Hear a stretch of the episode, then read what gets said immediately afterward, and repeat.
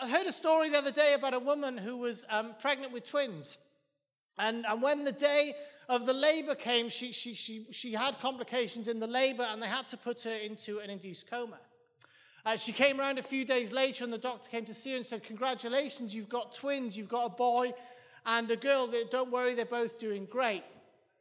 The woman said, But, but they haven't got names. And the doctor said, Well, don't worry, your brother's named them. She said, But my brother's an idiot. So, okay, what did he call the girl? And the doctor said, Denise. And the woman said, oh, Okay, that's, that's not bad. What did he call the, the boy? The nephew. I thought it was better than that. I was laughing for hours over that one. Why don't you grab your Bibles? Uh, turn with me to Acts chapter 2. Um, Acts chapter 2, as we heard last week, gives us the, the, the uh, narrative of Pentecost, and we see the Holy Spirit is poured out on the early uh, disciples. A crowd gathers to see what the noise is about. Peter steps forward, gives this incredible first sermon, and 3,000 people get saved. And then Luke, who's writing Acts, he kind of gives us, it's sort of a summary. And he says this Luke 2 42 says this all the believers, not just the 12, all of them, so all 3,000, all of them devoted themselves to the apostles' teaching, to fellowship, to sharing in meals, including the Lord's Supper, and to prayer. I just want to focus on that one word for a few moments, if I can, that, that word devoted. All the disciples devoted themselves. In the Greek, it's the word proskyterio. Um, and in my translation, we, we get devoted. But if you look at the Greek, it means this to continue steadfastly, to attend constantly, to persist, to persevere, and to wait. And I think it's really deliberate that Luke uses this word here. He doesn't just say they listened to the apostles' teaching, they were devoted to it. They didn't just pray once a week, they were devoted to it. They didn't just meet once on a Sunday morning, they were devoted to each other. And if you've been in, in any of our prayer meetings over the last few weeks, we've been coming back to the same verse that God uh, spoke through Jeremiah. God says to his people, I know the plans I have for you. They're plans for good, not for disaster, to give you a future and a hope. In those days when you pray, I, God has plans for you. Can I just say that before I go anywhere? God has plans for you. They are plans for good. But often we stop at that verse because we like that bit. God's got plans for us, fantastic. But then he says this, but you've got to pray. You've got to pray. You need to pray first, and, I'll, and then I'll listen. God can't listen to if you're not praying. And then he says this if you look for me wholeheartedly, you will find me. God says, You'll find me, but you've got to look for me wholeheartedly. And we've been talking in, in our prayer gatherings, we've been talking on Sundays about this idea of being all in. I think God wants us to be devoted. Jesus said this love the Lord your God with all your heart, all your soul, all your mind. A guy called Hanani said this. He said, The eyes of the Lord search the whole earth in order to strengthen those whose hearts are fully committed to him. God wants to strengthen you, He wants to enact His plans in you. He wants to, to give you these plans for good, but He wants you to be all in. He wants you to be fully committed, fully devoted. And if you look at the early church, they're devoted.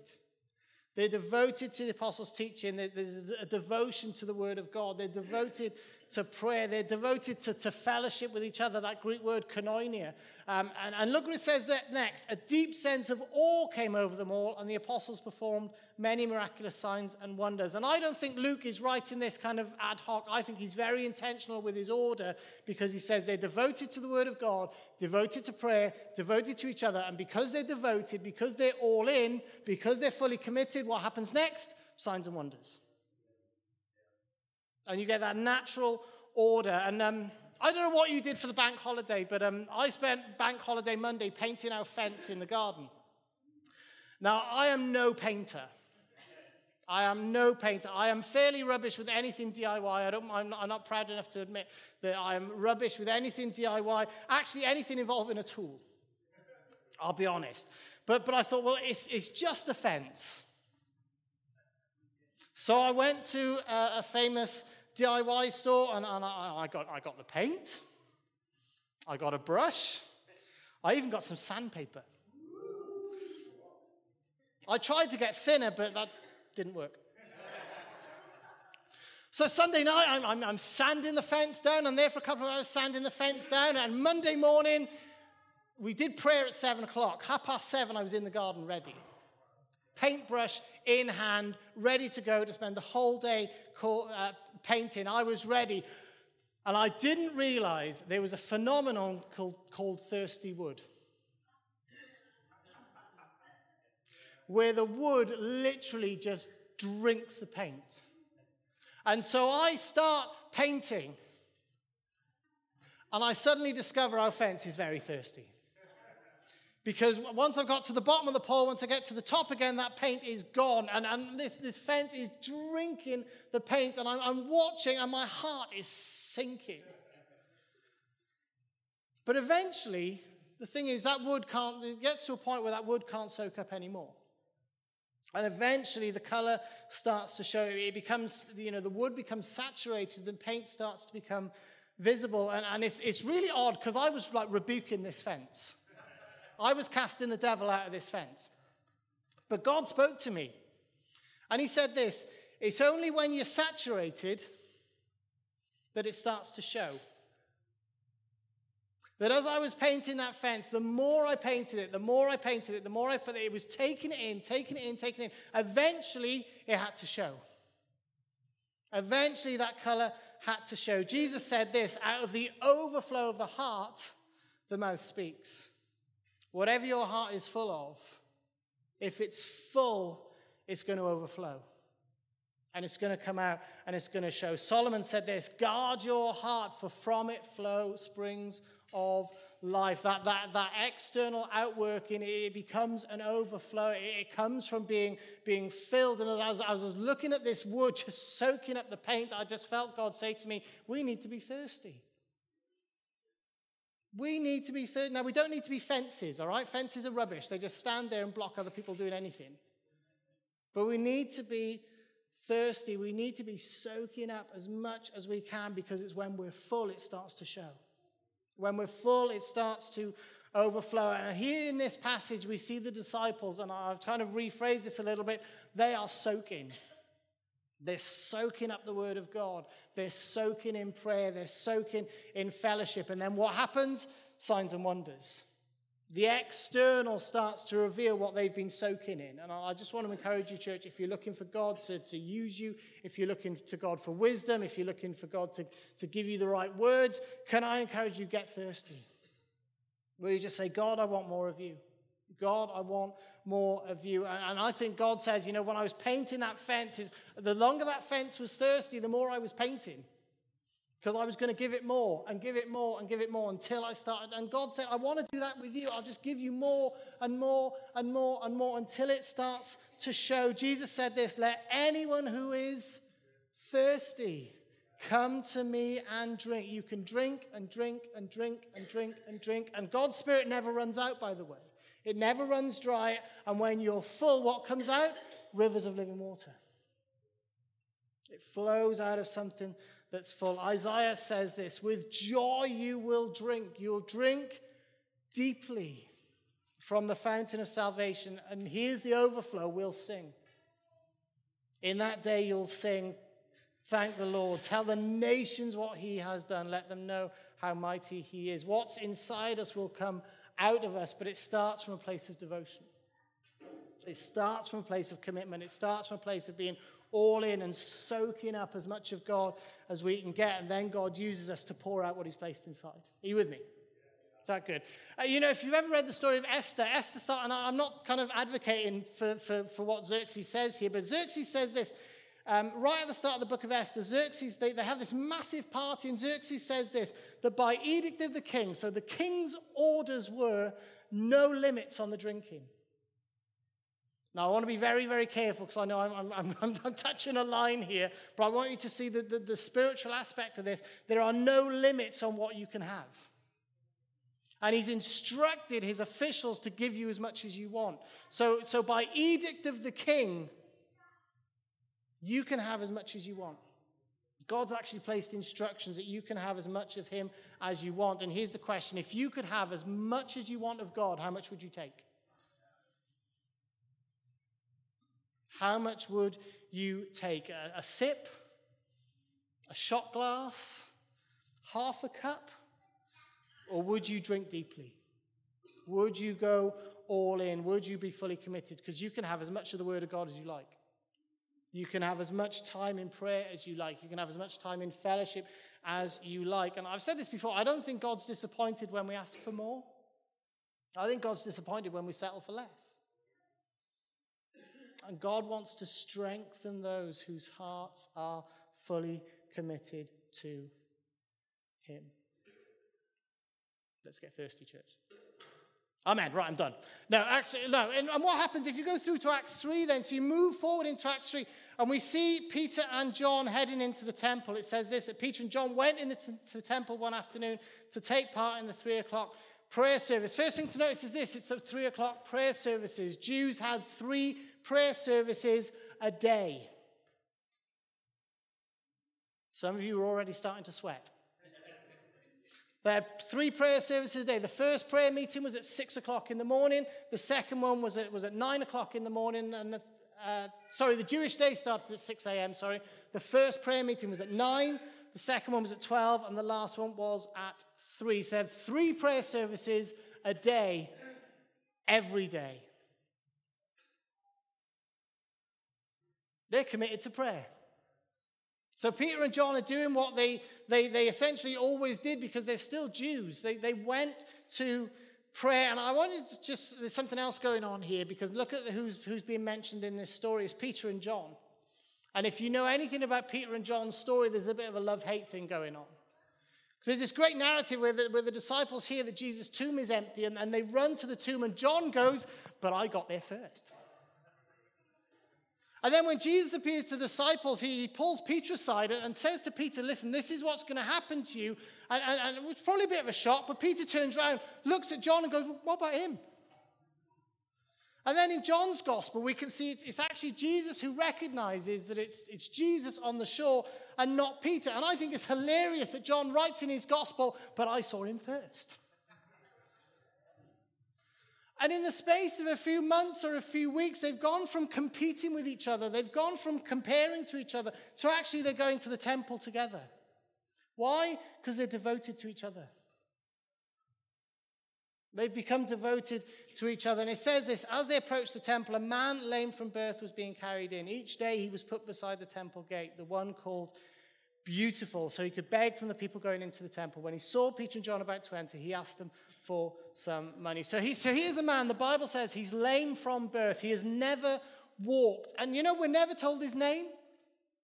Because often in the Bible, sometimes it will tell you the person's name, but we don't get this person's name, he's, we get his problem. That he's defined by his problem.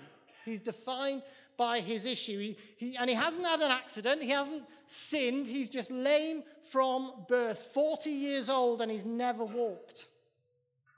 And he puts himself at the, the, the, gate of the, the temple, the place where the, the Jewish people are going in to pray. And here he sits every day, maybe, I don't know, 35 years, sat begging. It's a bit annoying because we don't know exactly where the beautiful gate was. It's not mentioned anywhere else in the Bible, but it's, it's, it's hard, so it's tricky to work out where he was. But we, we have to assume it's, it's on the exterior of the temple. And the reason I say that is because it says his friends would carry him to the temple, they take him to the gate, but they never took him through it. Now I know in my translation it says he was being carried in. I get that. Don't kind of don't write in. It, my translation's wrong. I don't mind saying that. There's no in in the Greek. It just says he was being carried. So he's just being carried as far as the temple, as far as the gates. And, and, and in Jesus' day, there's certain places in the temple you couldn't go, depending on, on, your, on your sex or, or your, your status. There, there were limits to how far you could go. So because he's a guy, he can at least get past the court of the women. He can get that far.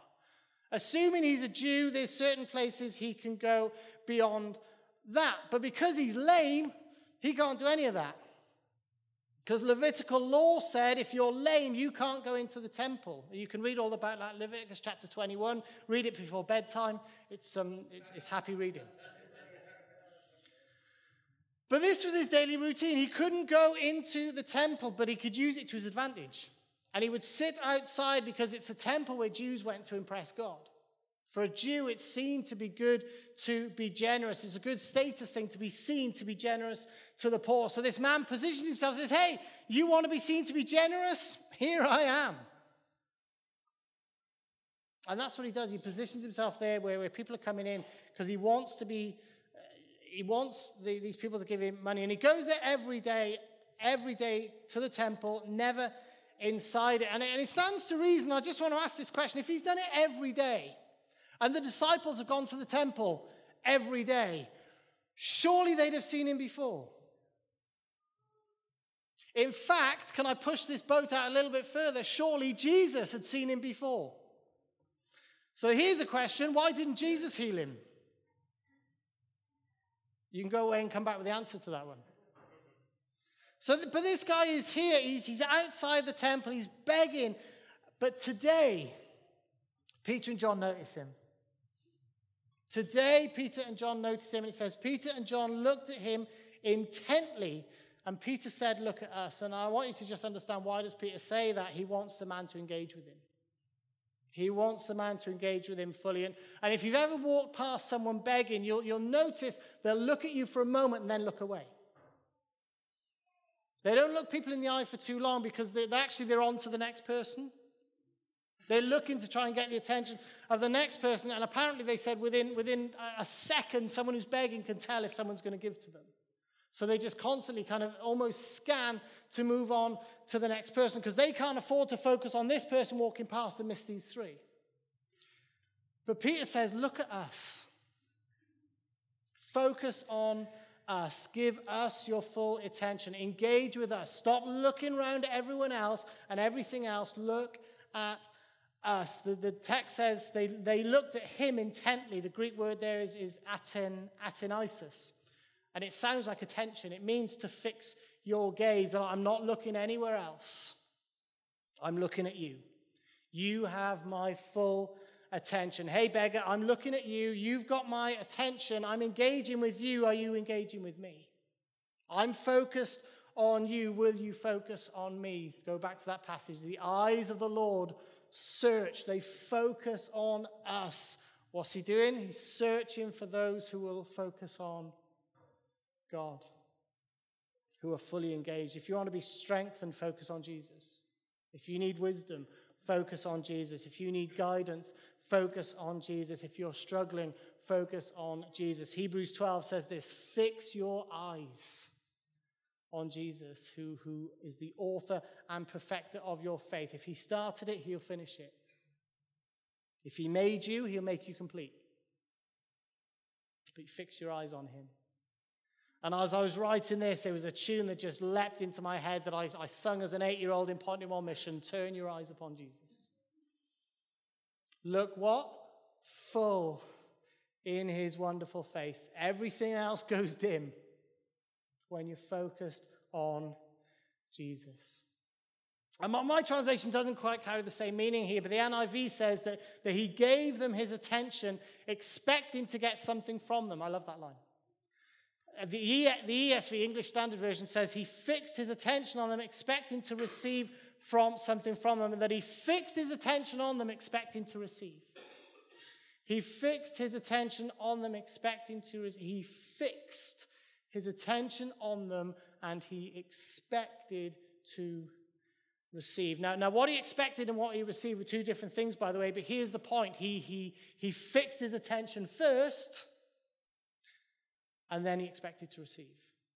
He didn't expect to receive and then say, Oh, I'll give you my attention then. God, please bless me, and then I'll give you my time. God, please, please do this for me, and then I'll give you my attention. Now he fixes his eyes, and then he expects. If you look for me wholeheartedly, you'll find me.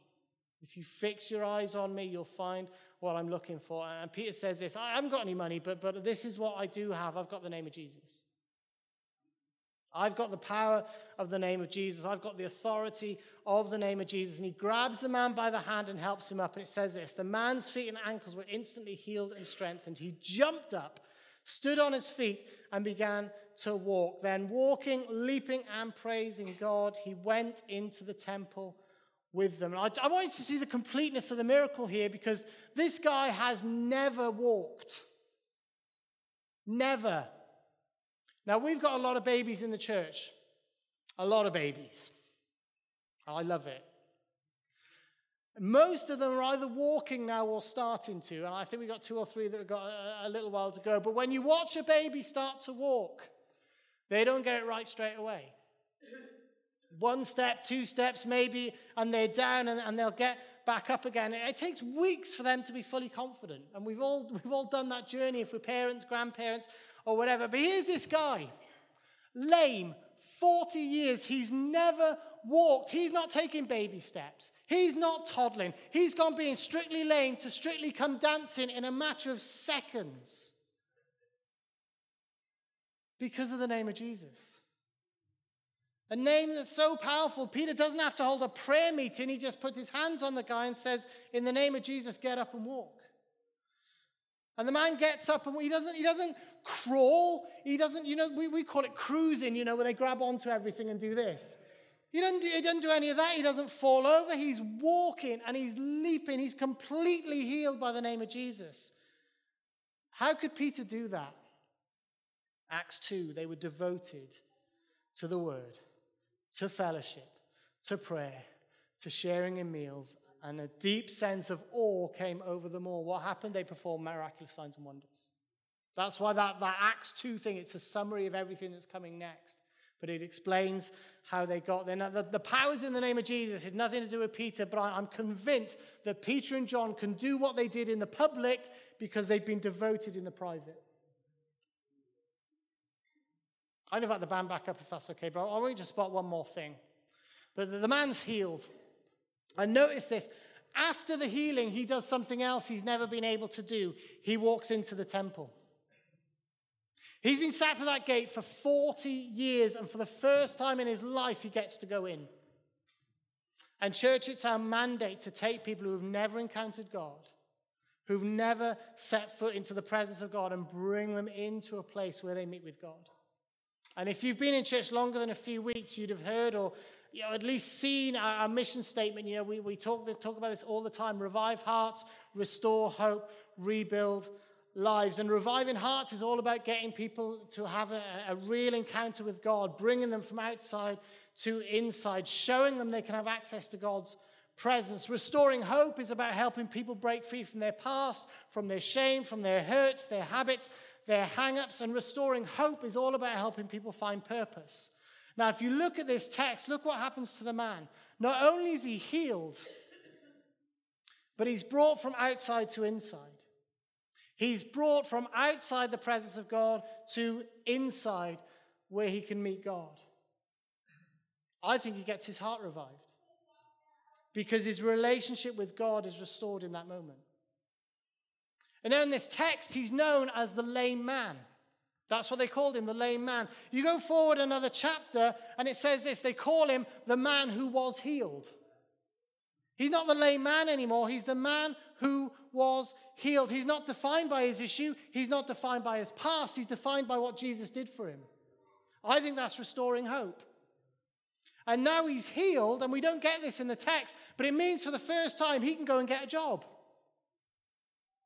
Instead of begging to sustain himself, actually now he can go to work and provide for others. He's been given purpose.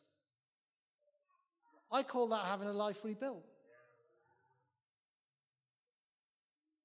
And as we close this series, I, I want to take you briefly back to September last year. And I just want to be honest with you a moment because we, we, we brought kind of three new phrases, if you remember. Back in September, we said that, that we really felt God had laid on our heart three phrases about digging deeper, living higher, and reaching wider.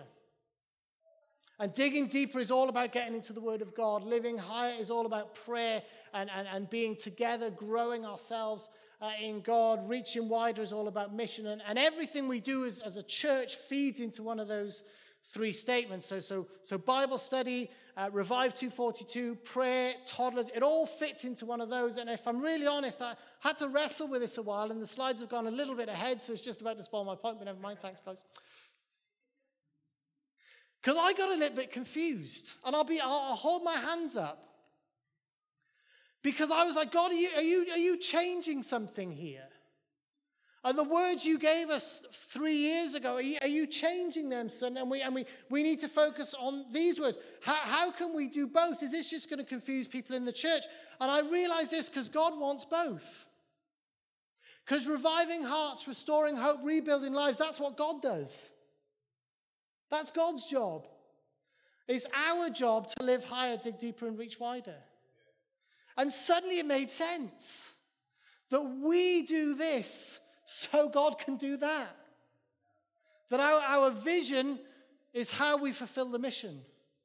So, so when we're saying deep, dig deeper, live higher, reach wider, we're saying it so that we can restore hearts, revive hearts, restore hope, rebuild lives. And if you look at the early church, that's what they did. Look at Acts 2 again. They devoted themselves to teaching, they dug deeper into God's word. They were devoted to fellowship and to prayer. They lived higher. They shared in meals. They reached wider. They were sacrificial. They looked beyond themselves. They, they included everyone. They stretched themselves so everyone could take part. What happened next? They changed the world. Person by person.